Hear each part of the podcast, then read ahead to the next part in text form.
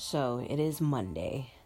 It is Monday of March break, which means if you need to go anywhere you love or like to shop at or like to eat at, prepare to be bombarded with screaming kids or bitchy teenagers.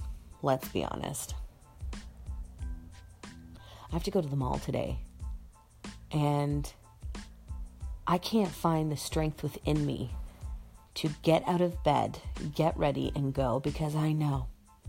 I know once I hit up Sephora, game over. There's going to be a bunch of 14 year olds who have so much makeup on, enough makeup to make them look like ladies of the night. And I'm using that term loosely when I say lady.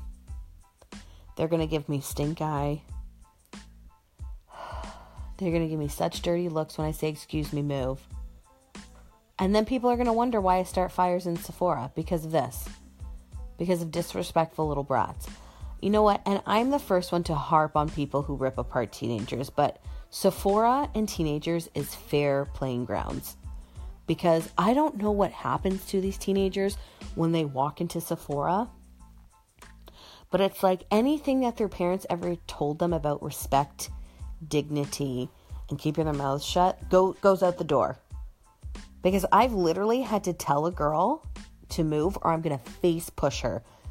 And to tell her also, there's no way you can afford this $60 concealer because it took me 31 years to be able to afford this $60 concealer.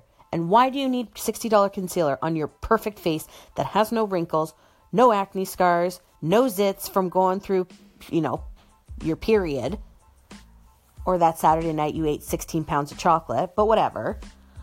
it was a sad Saturday. Like, seriously, I know I wore makeup in high school, but I wore like Maybelline, Wet and Wild, like Bonnie Bell chapstick, because that's a rite of passage. You wear that white eyeliner and you rock it until you know what to do with life. So, if you could do anything today, please do this.